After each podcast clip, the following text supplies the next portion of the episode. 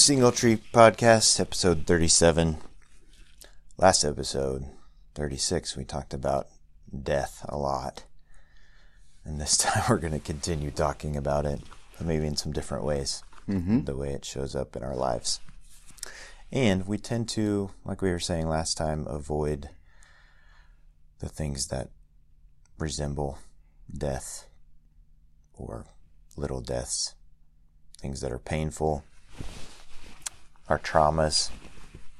Um, we even avoid the things within ourselves which we associate it with, associate with death, like the darkness within us. Or bad. Yes. And yeah, we try to stay away from those things, not think about them. And, you know, many of us operate from this mentality that we're supposed to have a pain-free existence, and that the goal of life is to eliminate those things or subdue them, uh, or even just get rid of them. And that may not be how to move toward a healthy existence or a whole existence. And so today we're going to talk about something a little different, maybe changing the paradigm that we have about just what it means to have a full life.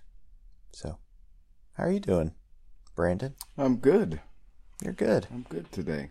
Good to hear. Yeah. I'm excited to talk more about these things. I think we're on a good trajectory. Good. I like, I could talk about these things forever, though. So, I know. I enjoy it. Good. And I like it. So. Well, welcome, everybody. Thanks for listening. Um, feel free to, yeah, just give us some comments if you're there's something that you have a question about, or just something that comes to mind for you as you're listening. We'd love to hear from you. And you can find the Singletree Podcast on Facebook or on SoundCloud, which is where it's housed. And yeah, be good to hear from you. So, anyway, as I was saying, we tend to avoid uh, many of the things that make our lives painful, many of the things that create anxiety and depression for us. Um, kind of with this mentality, if we can stop thinking about them or eliminate their them and our and their effects on our lives from our lives, then that we can be happy, mm. which may not be true at all. And the way that we know that is that even though we try to subdue these things or eliminate their effects on our lives, they continue to show up. For example, uh, when people are um, post-traumatic, when they've gone through something difficult, uh, they tend to uh, reenact those traumas in different ways. They bring them up in different ways in, in their lives. Um, they kind of bubble to the surface, or they end up kind of acting them out on other people. Um, the other way it comes up, these things come up, is um, when we return to like shameful behaviors, um, unwanted behaviors without, you know, any particular reason to do that. There's some behaviors that we engage in that are pretty unexplainable, um, that come about without like a conscious desire for those to be there.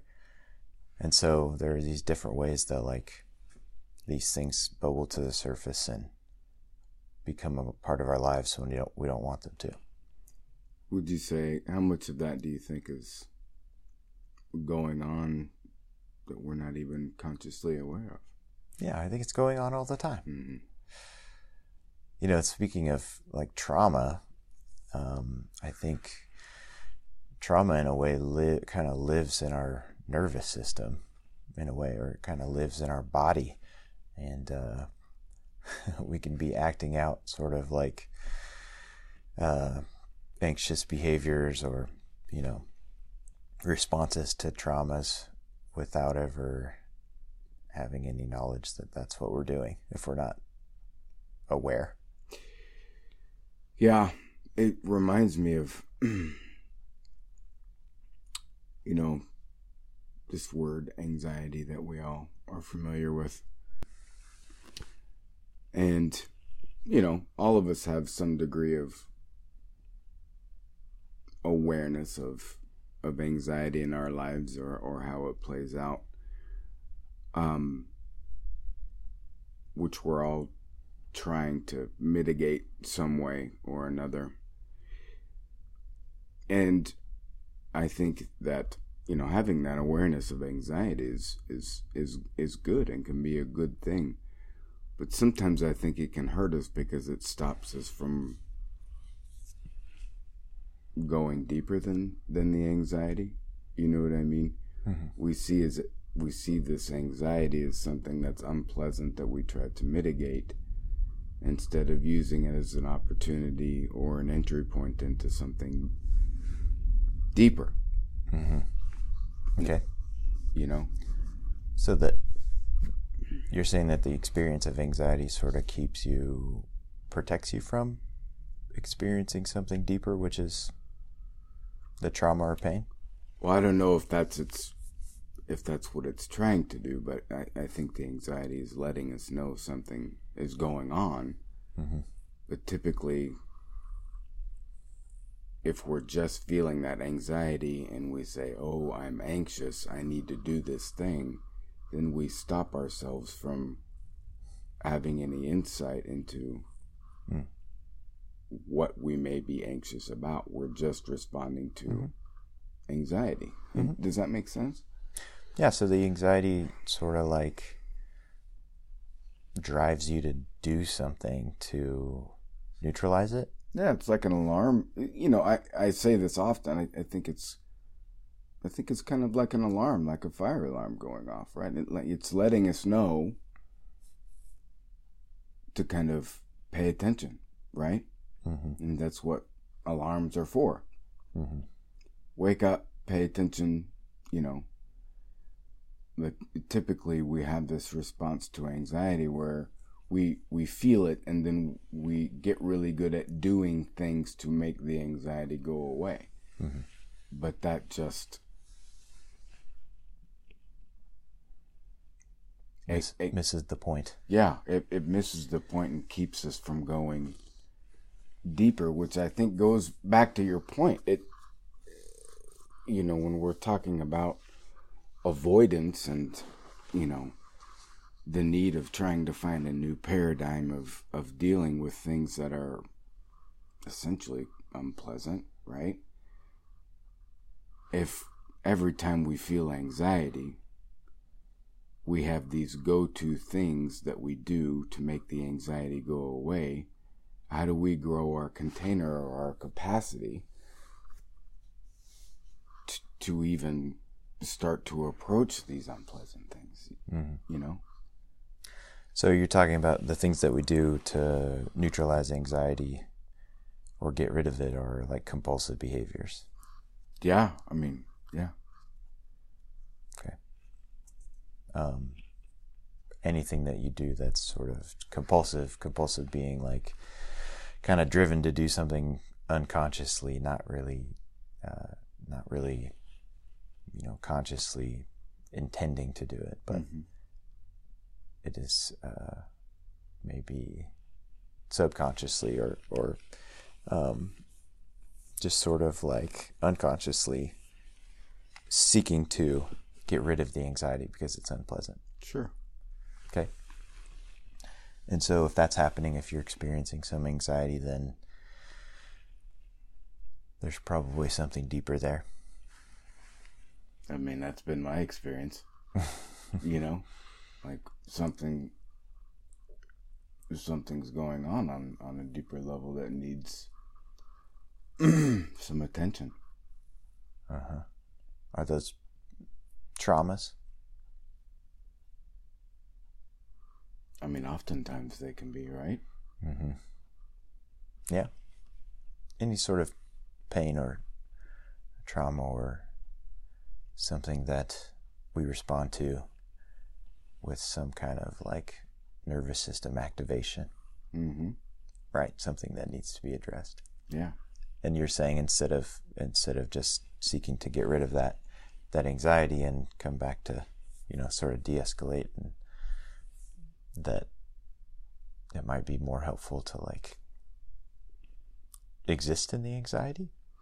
Uh, well, I would I would say, you know, the hope is that we could learn to kind of change our relationship with the experience of anxiety and understand it for really what it is, instead of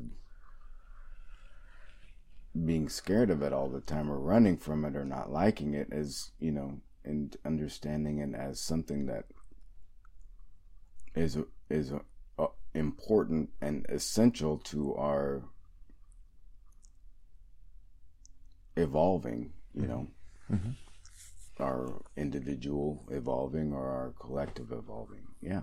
Mm-hmm. Is that if we can change our relationship with it, and maybe hopefully, and, you know, this is obviously, I'm not saying that this is easy, you know what I mean, but that we can learn to maybe be curious about it and follow it deeper into something else that, you know, may be going on inside that we have an opportunity to mm-hmm. to reckon with.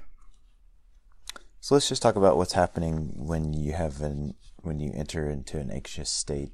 Um, typically, you know, your nervous system is being activated and sort of priming you for uh, avoiding threat or fighting against a threat. Um, the fight or flight response is when our nervous system is activated, and that in itself is what we experience as anxiety. Mm-hmm.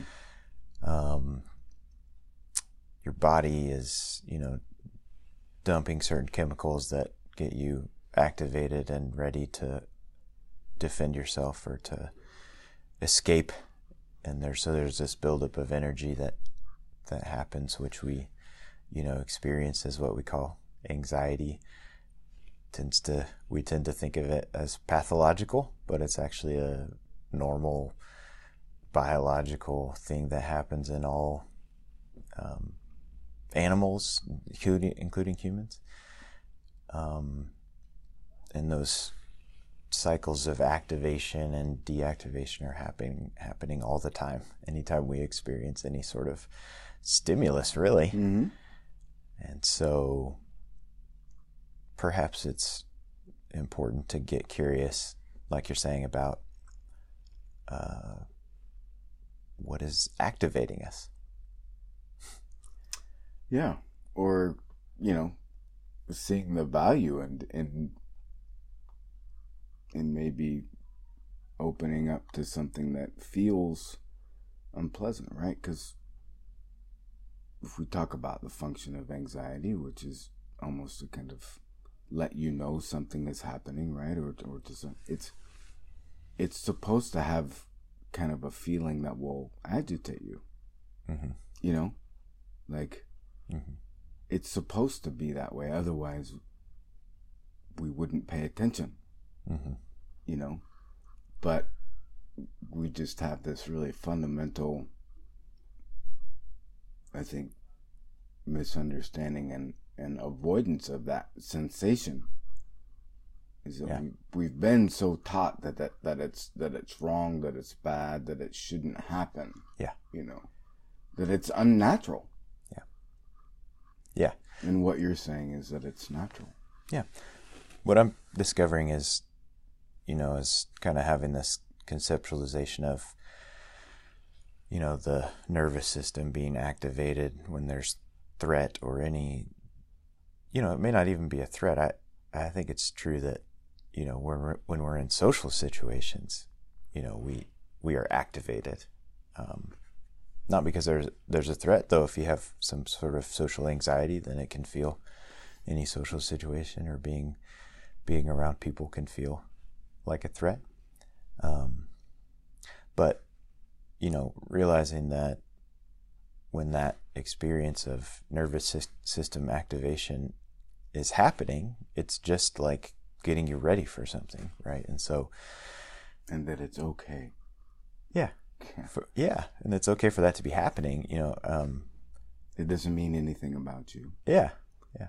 Aside from the fact that you have a ner- nervous system and it's doing its job. Yeah. So as I started just to see it as activation, like, you know, if there's something agitating like that that that comes up and um, you get a little nervous, you know, it's just like your body's just like getting you ready for something, and mm-hmm. and so like it's it's a lot easier to see it as positive. So, I mean, often what happens is we have that agitation, you know, which we see as anxiety, and instantly think it's bad, mm-hmm. like like you're saying. Um, well, because it, and that I don't I don't know about this. It's just occurred to me, but it's like this anxiety, right? Is it's coming up, this agitation, and I, I wonder, and that agitation inherently feels chaotic, right? And our, yeah, if you don't know what's happening. Yeah, and our natural response to, to chaos is is to try to organize it. How do we try to do that? How do we try to organize? Well, I mean, like, you know, you get control talking, of it. Yeah, yeah. Look, what you were talking earlier is, you know, through the compulsive behaviors or, or whatever. But it's, I think that may be why we have such a difficult time with, with the anxiety, is that inherently it's, it creates agitation or a sense of chaos. Mm-hmm. And then there's this response to try to organize or t- to try to control it. Mm-hmm.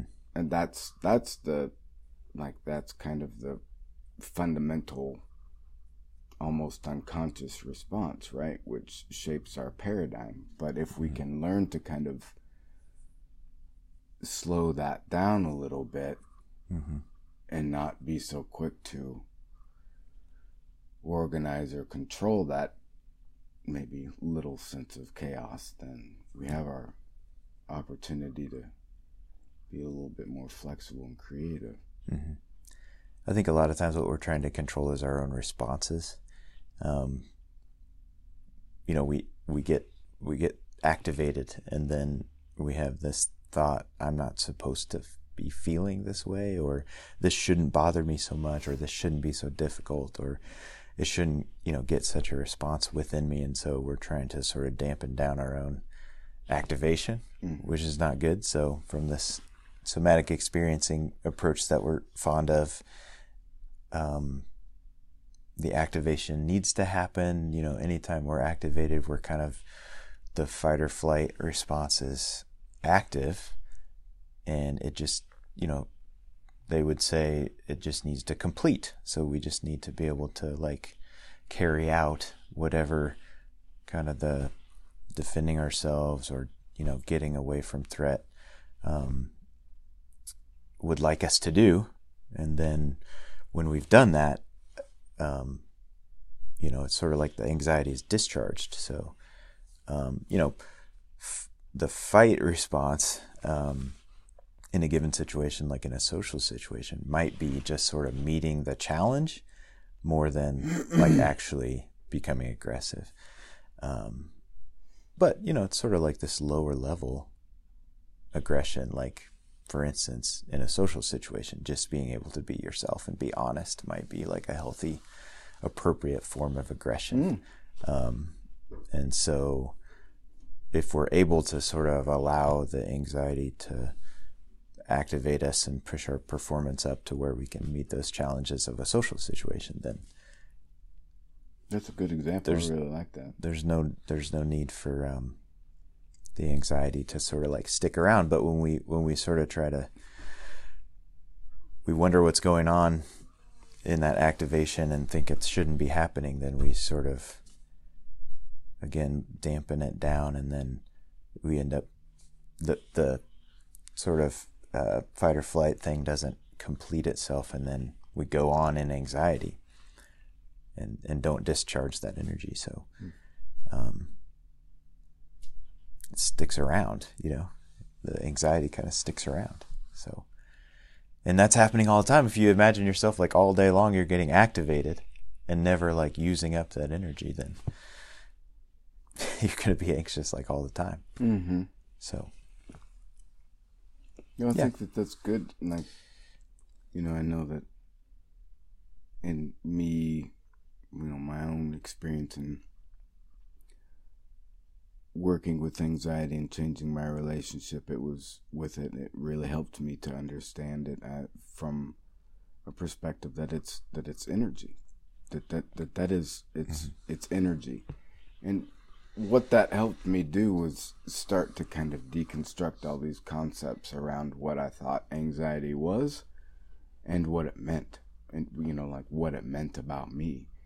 And that was a really helpful way for me to start kind of shedding those unhelpful kind of concepts, because those concepts would strengthen my response to the anxiety, mm-hmm. you know, but so much of this, I think, is just having a proper understanding about what it, what is what it really is mm-hmm. and what it isn't, so we yeah. can be clear. Yeah. Yeah, I think, uh, you know, our, our body's responses to threat, and even in the case of trauma, these are biological things, you know, the way our bodies are really designed to handle threats, you know, or or challenges even at a lower level, um, and they're all normal. We tend to think as tra- of trauma as bad, um, and you know, I guess to explain that a little bit, trauma a little bit better, you know, when there's um, a traumatic situation where that you can't, you know, the fight or flight thing doesn't work, or you're unable to escape or like defend yourself, then you enter a different state, which is um, the freeze response, which is immobility. Um, and depending on kind of how that happens, uh, you might develop some post-traumatic reactions that are um, not very helpful. But really, like entering the freeze response and dissociating is is actually a helpful thing that your body does to um, help you Um, protect yourself from, you know, feeling something that's uh, extremely painful or um, horrifying. And and so, but, you know, our, our bodies are actually built to be able to go through those traumatic experiences and come out on the other side, you know, adapting to those situations. Mm-hmm. And so, um, you know, in the case of post-traumatic stress, you know, um, there's some anxiety that's developed that is kind of left over from those experiences. But I think it's important to note that not every time something dangerous happens or we're threatened, our lives are threatened, that we develop post-traumatic symptoms. Sometimes we're able to navigate those in a way that we adapt and move forward, and there's no ill effects. That's, you know, it becomes like P T S D. Um, but, you know, all that to say, um, those traumas are not even things that have to um, define or, you know, affect the rest of our lives in a really negative way. And, you know, part of our work is to help people um, to renegotiate those traumas so that they can uh, stop sort of um, being things in our lives that we have to be afraid of, you know, or live in, um, you know, yeah, just live in fear of. I think if we can sort of understand what's happening in our nervous system in the present, um, we can even encounter those things that we tend to think of as too horrific or things that we just need to forget about or avoid, um, and sort of assimilate this, assimilate them into our lives in a way that I guess they no longer kind of have so much power. Yeah, like just become recontextualized. It's not about making things. I find myself talking a lot about you know, trying to kind of suspend the urge to make something go away or to not be there, but trying to find healthy ways to recontextualize it. Do you want to talk about how we try to help people do that? Yeah, I mean, absolutely. What what are some examples of, of how you do that, or where your thinking lies? Yeah, I think I think a big part of it is just um,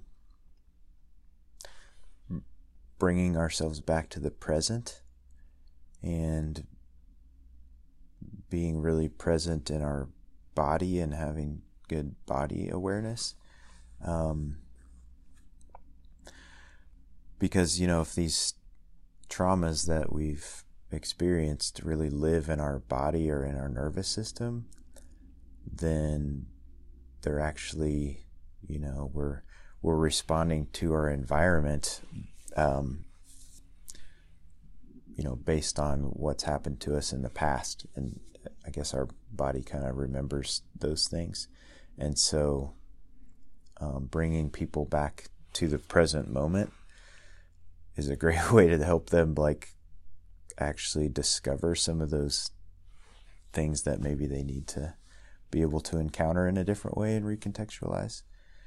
Um, and, you know, you'll you'll find as you try to become really present to the moment, to your kind of what's happening in your own body and also like in the environment around you, that these things will just come up. Mm.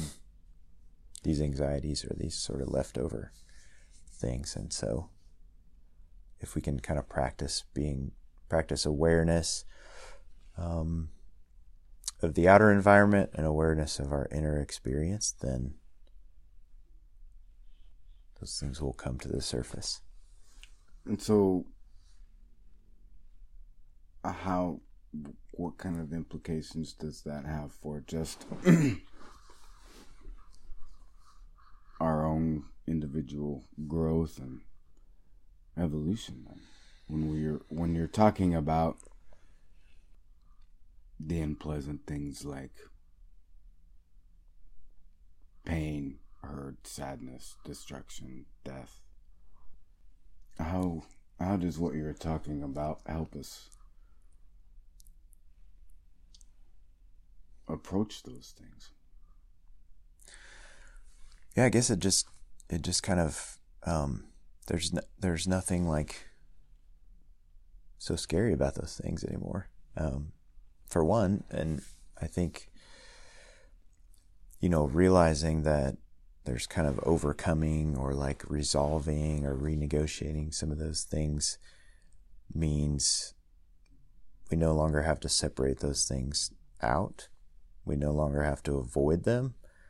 Um, we just, in a way, are able to, you know, bring bring them into our lives for, you know, and have a, a, a fuller experience of both sides of life, I guess, and uh, which is really helpful. You know, we live these kind of fragmented experiences where we're busy trying to avoid all the things that are anxiety producing and like just be happy. Mm-hmm. But again, those things keep coming up whether we like it or not, and and you know, we have no way of resolving them if we're not able to like pay attention to them. And and uh so at least one benefit then is it allows us to maybe open up more to a more whole experience or beingness. Yeah. Both both sides of life, life and death, or both sides of existence, I guess. Life and death.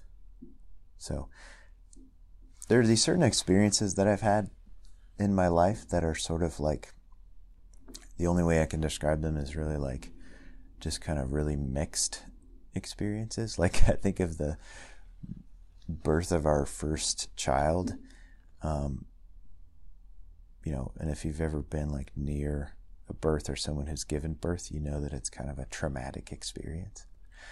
Um, but from it comes life, right? So it's this positive thing and also like painful and really difficult, and the, you know, the labor and delivery that um, my wife went through with our first child was like so traumatic. Mm. And like our child, we didn't know if she was going to make it, and you know, she wasn't getting oxygen and all this stuff. And, and uh, so it's like the best, worst day of my life. Wow. Yeah. Um, that's a good example.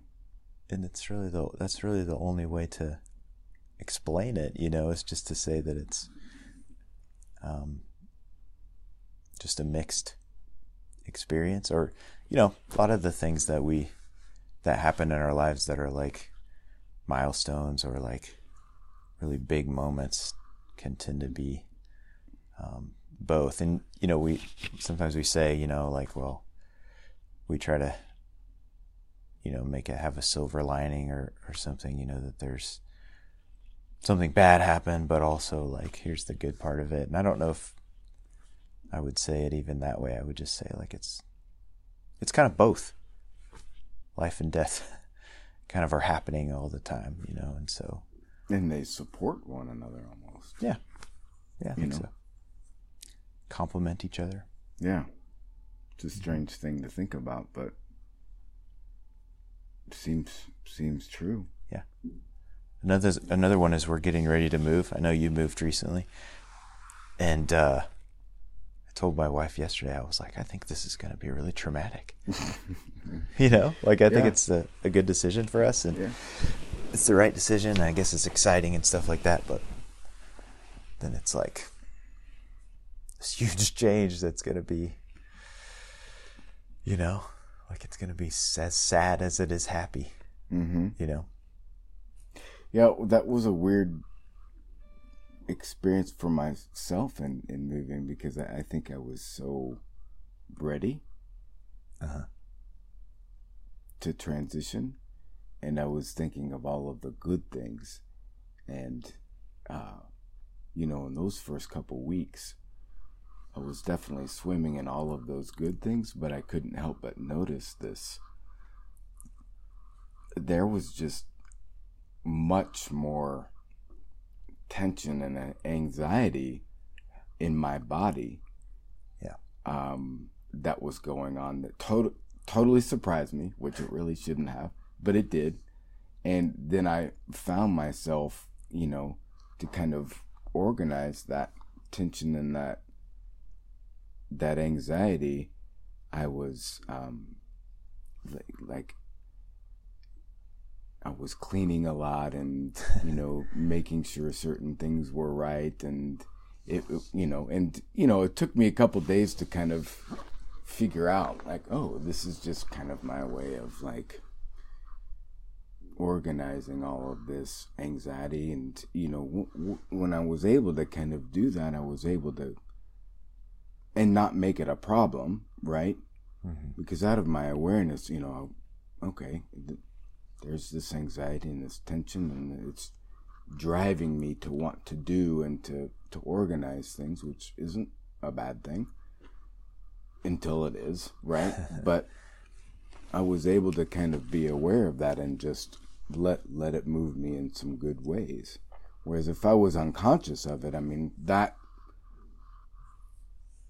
organizing kind of behavior could have just gone on unchecked, you know? Mm-hmm. So it's just a really interesting ex- experience that, you know. Yeah. Or I've had people die in the last few years, and, you know, like, terrible thing to have happen, right? But also sort of like a normal part of life that all of us go through. Um, and so, like, there's this experience that I had of, like, obviously wishing that it hadn't happened, but also, like, being really okay with the fact that it has happened, and it's like I wouldn't want it to be different in some way, mm-hmm. or like also the fact that this was maybe one of the hardest things that I've been through, and also one of the most meaningful. And so, like, again, it's just this mixed experience that I can't really say it was good or it was bad. I would just say, like, yeah, it happened, yeah. You know? And so, or there's ex- this experience of, like, when someone dies, like, in some ways they become more real or something, like even their presence in my own life or in my own heart. And so really, like, a terrible thing to have happen, but in some ways a really rich, meaningful thing that happened at the same time, which is so it, strange. It, it can illuminate those situations that have that mix, right? Mm-hmm. Of the difficult and, and the, the good, illuminate something, it seems like. Yeah, I'm not even sure what. But I do think the practice of just, like, being present to your experience in this moment of everything, I think, is the goal, you know. Um, like you were talking about with moving and feeling this, like, agitation and, like, I forget what words you use, but um, you know, not thinking not thinking of that as bad, but just sort of, like, being present to the experience. And so I think if that's if we can do that, then yeah, there's there's not, like, good and bad so much as there's just, like, life, you know, like, this is life, and it feels good to be, like, open to it, I think, is what I'm learning. Mm-hmm. Yeah, I mean, the presence piece is is really important. You know, if I wasn't able to be present to that anxiety, I wouldn't have been able to acknowledge it and have any kind of insight as to what effects it was having or how, you know, I was trying to organize it. But out of that presence, I was able to acknowledge it and and use it use it in some in some good ways. Use it for my own good. Mm-hmm. It's like transmuting yeah. it or something. What's that mean? It's like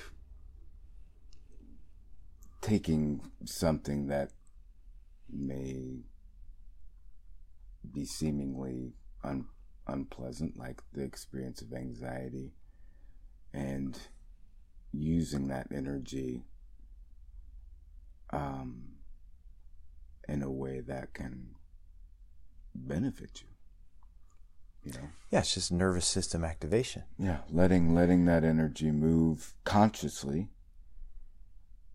right? And directing it in, in, in ways that that that serve you. Uh-huh. Yeah, to meet the challenge. Mm-hmm. Or, you know, like, if you're moving and you feel agitated, just knowing that, like,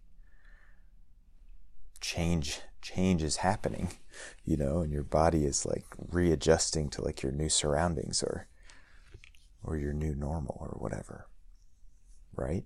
Yeah, I mean, I I'm I.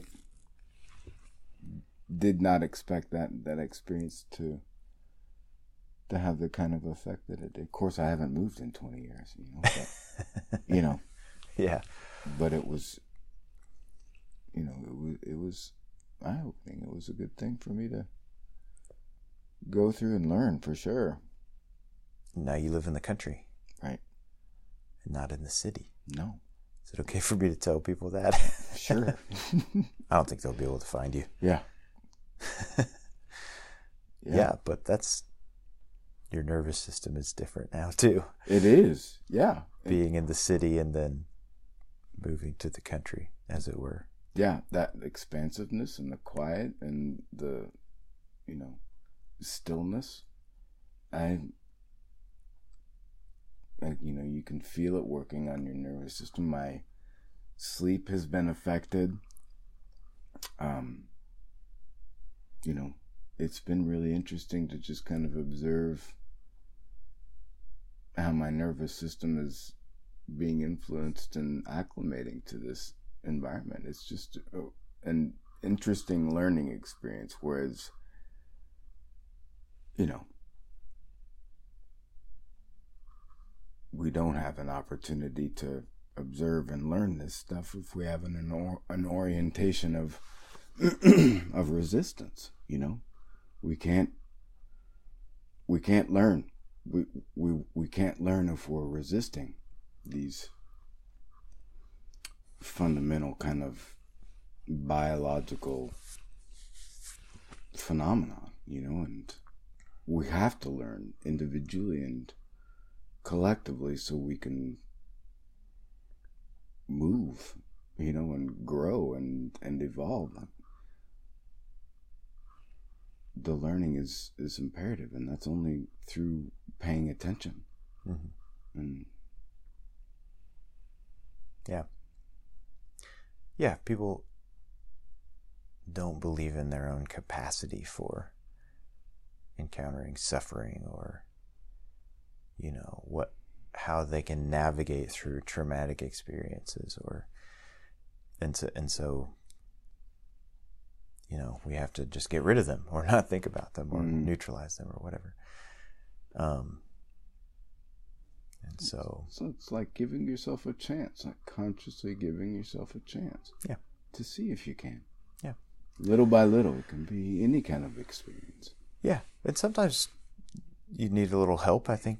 You know, it's helpful to have someone who can sort of like let you know what's happening in that process and like guide you through it a little bit and let you know what's happening to your nervous sure, system. And obviously, you know, when, when you've had um, multiple complex, like traumatic experiences, uh, we don't do that all at once. You know, we kind of um, work on a little bit at a time. And so, you know, as you try to become, become aware and, and, you know, come back to the present and start to feel some of these things and that activation that's happening in your in your body, um, you might want a little help to do that. So there's therapists out there that can help you um, figure out how to do that in a way where it's not too overwhelming all at once. But um, yeah, it's a it's a growth thing, you know, to realize that you can encounter some of these things that are horrific or, you know, dangerous or um, threatening, you know, and be able to learn what your how your body responds to that. But but your body basically has everything it needs to mm. be able to like get you through that. You might not like that experience very much, but all depends on how you, the meaning that you give to it, right? That's for sure. That's a huge piece of it, you know? It's a huge piece. It has a lot to do with our social and individual programming about these basic fundamental experiences, you know? And we have to start maybe working to kind of undo those a little bit. That's why I think these conversations on the ner- nervous system and trauma and just basic experiences like anxiety are so important right now on a wider scale, because it's helping us individually and collective start to kind of consider our own programming around what we've been taught around that, and um, gives us an opportunity to start considering different paradigms um, that can maybe help us better. Mm-hmm. Yeah, but it's just nervous system activation, you know. That's all it is.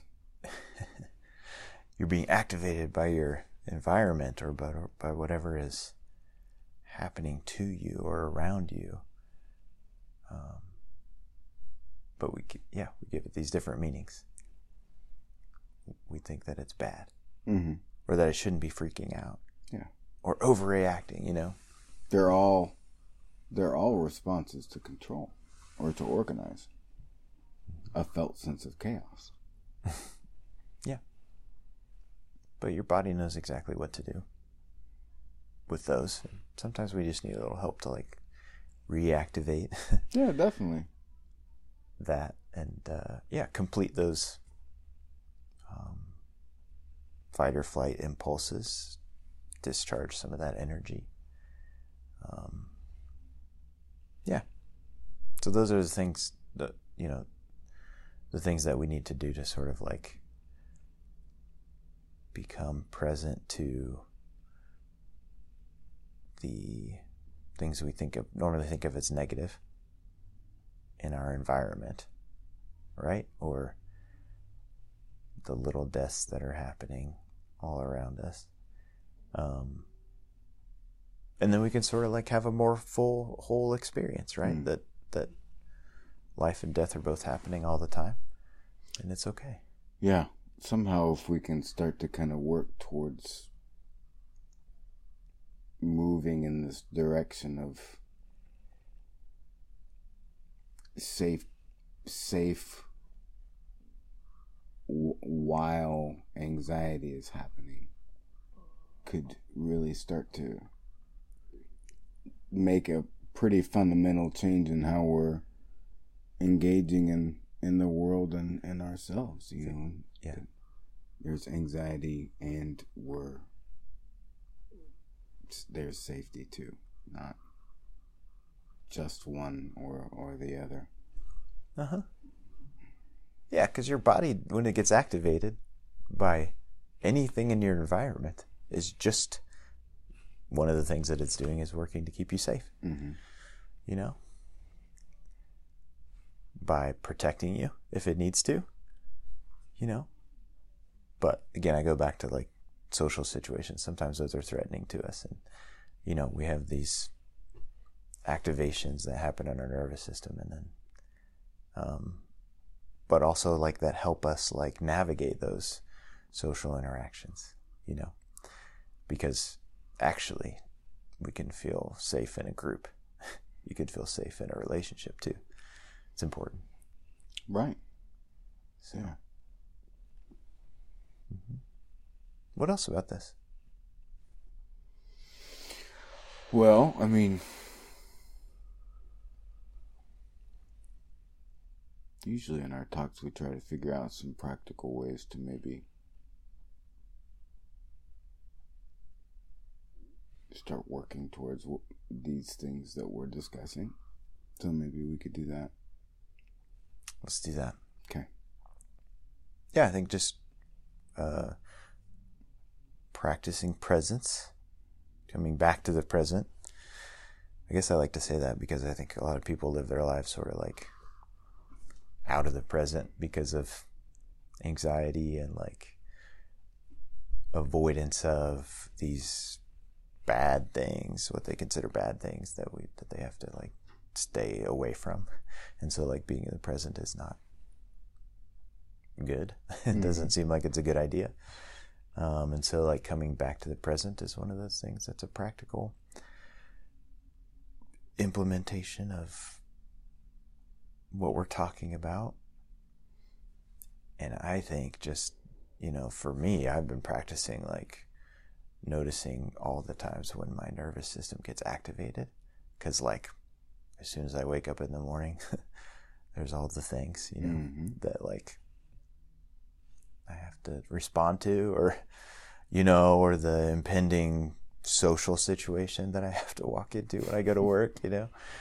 Um, so, you know, for me, social, social interactions are a thing. Like I have to, I have to work at them. Mm-hmm. And so just realizing that this is just, these are just like, this is just my nervous system getting activated to like do something, mm-hmm. meet yeah. a challenge, right? right? Get my work done, get all the things done around the house, like deal with uh, my kids, you know, um, and then meet the social challenges at work. And, you know, like, that's okay. And mm-hmm. I have to like uh, figure out how I can navigate those situations or relationships that in a way that is successful, you know, connect with people and, you know, get things done and um, try to help people, you know, stuff like that. Right. Okay. But it's just activation, and then when I meet when I meet those challenges, or you know, say what needs to be said or do what needs to be done, then my system kind of deactivates until the next challenge comes up. And so just paying attention to like, oh, here's the thing, and I feel a little agitated, or I feel a little like um, keyed up or something, you know. So like what what has activated my nervous system, and what do I need to do? But then your container grows. Yeah. Yeah. Which then changes your relationship with that whole experience of being activated. It's not so threatening anymore. Yeah, but I definitely have to pay attention to like, because my default is to like deactivate myself. Yeah. Without, you know, like interacting or engaging with something. It's just to like withdraw. Mm-hmm. Right. Stay, like avoid the stressful situation, you know. Right. So. I think one other thing that we can do is become really curious about maybe what the how we were kind of trained, mm-hmm. um, or programmed around anxiety. And so typically what that looks like is maybe taking a, becoming reflective a little bit about um, what it was like growing up in your family, and um, thinking about how anxiety was met and worked through in in your family. That will give you some pretty good, clear pointers as to what your concepts around anxiety are. You know, help you get a clearer picture about what your relationship with anxiety is, so that maybe you can start to kind of consciously think about how, what kind of relationship you want to have with anxiety. I know that to some people that may sound like a really strange thing to consider, but um, I often talk t- to people about what kind of relationship they have with their anxiety and what kind of relationship they want to have. And I don't think it's necessarily something that we're taught that we can even ask ourselves. But I think it's definitely something that we can can do. And we, you know, we can think about that, and we can shape what kind of relationship we want to have with, with anxiety. So yeah, I think like, for example, if you grew up in a family where um, people like maybe had big emotions, or, you know, like freaked out at certain things, and um, you might have learned like that that's uncomfortable when when that happens, when people get dysregulated or whatever. And so your programming about it might be, don't do that. Yeah. You know, or maybe you learned to do that. Yeah. And that's, it could be either way. Right. Yeah. Or, or, you know, you were taught by your family, it was modeled for you, like, don't have reactions to things, you know, just stay even keel, and to get activated or even just have an emotional response to something is bad, mm-hmm. or not allowed. That was, that was like the unwritten rule.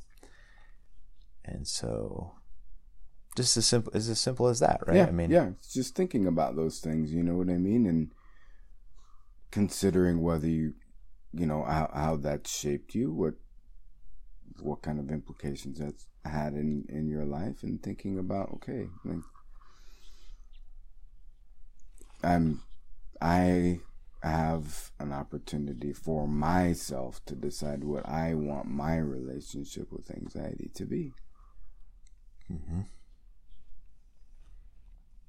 Yeah. Or my nervous system, not just anxiety, but my nervous system, right? Mm-hmm. Yeah. Because everybody's got a nervous system, so you might as well like make friends with it. Right. I mean, it's, it's not going like anywhere. Like I said, you know, we, if we didn't have nervous systems, we wouldn't have any problems. So we have to you know, we have to figure out, there's no way to just get a nervous system transplant. Yeah. You know. And even if you did, you'd have a different nervous system, which would do the same thing. Still respond to the systems. environment right. in some way. So it's pointless. It's it's not something that, you know, probably better to start working on deciding what kind of relationship you're going to have with it instead of getting really good at finding all of these ways to avoid it. Yeah. Make it stop doing what it's doing. Mm-hmm. Yeah. That's true. Also, if you didn't have a ner- nervous system, you wouldn't respond to anything in your environment. So, like, you'd be a nothing person. Yeah. Or something. You know? You probably wouldn't live long. Yeah. You'd be like a... You'd, you'd cease to exist, or you just wouldn't... You wouldn't have... You wouldn't be an animate being. Mm-hmm. So... That wouldn't be much fun. You know? I agree. Because your nervous system also, like, does all these good does things the whole you. pleasure thing. Exactly. Like, yeah, get too excited about things. Which is really the same thing as activation. Sure. It's just, just a different, a different like, form. way that you think about it. Right. Just in a different so. form. Yeah, that's good. Anything else you want to say? I think my... nervous system circle has been complete. All of my you've been activated, and all, now you're deactivated. All of my activation is complete, and the circle's complete. It's you good. got all of your got all of your stuff out that your nervous system wanted you to say and do, and mm-hmm. now it's now it's like time to rest. That's right. That's a good thing. Hey, we got like three practical things that people can do. That's pretty good for us. Those are good. Those are good ones, I think, too. Yeah. Good for us for not like. floating away into the ether in the abstract. Yeah, we needed to get back to business after our last conversation about death. So. Yeah, get back to come back to earth a little bit. Thanks for listening, everybody. Thanks, everyone. Talk to you next time.